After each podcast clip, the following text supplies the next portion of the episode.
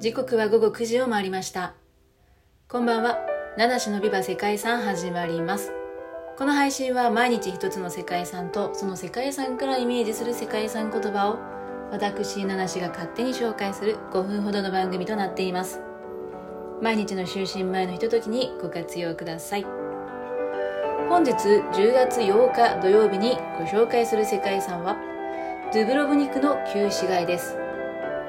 ドゥブロブニクはクロアチア南部のアドリア海に面した都市で13世紀頃から地中海交易の拠点として繁栄しました。いわゆる要塞都市で旧市街は堅固な城塞に城壁に囲まれて城壁には4つの要塞が配置されています。ドゥブロブニクは地中海の重要拠点であるラグーサ共和国としてかつてベネツィアと並ぶ繁栄を遂げました。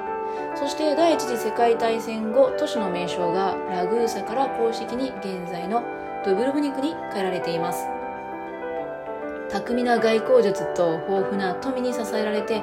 15世紀から16世紀にかけては著しい発展を遂げました。旧市街には様々な建築様式が混在していてアドリア海の真珠とも歌われる美しい街並みを誇っています。おそらくドゥブロブニクと聞いて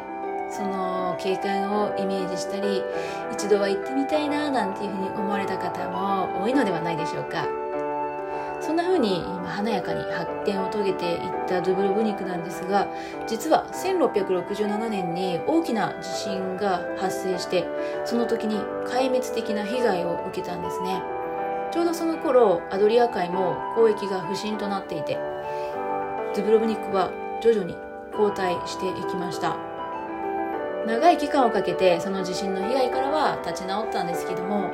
今度は1990年ですね。90年代にユーゴスラビアの崩壊による内戦が起こりその際ドブロブニクは深刻だと言われるほどのダメージ被害を受けたんですね。現在はそこからも復興して今私たちが見ることができる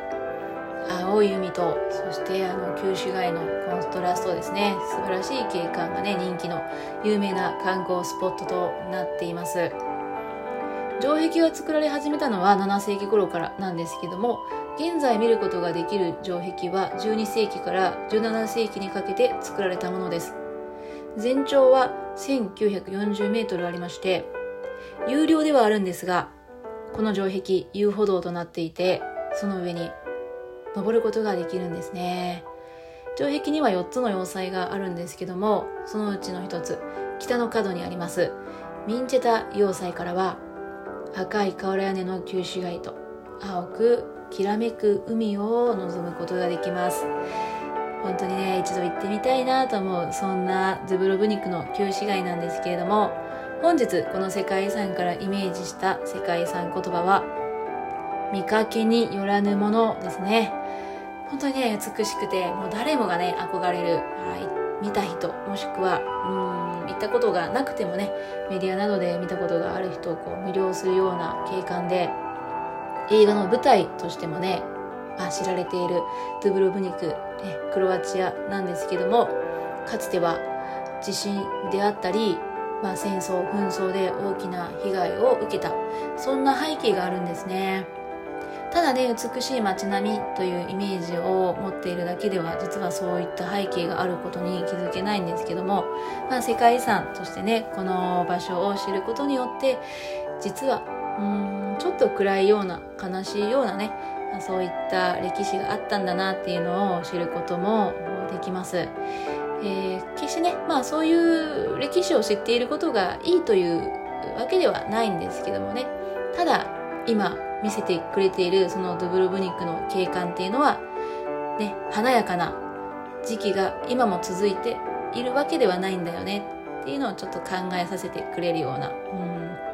実はね、え持ってる背景は見た目だけではわからないな、見かけだけではわからないなっていうのを感じさせてくれる、そんな世界遺産。それがドゥブルブ、ドゥブロブニックの旧市街でした。最後大事なところで噛んでしまいました。ということでお時間となりました。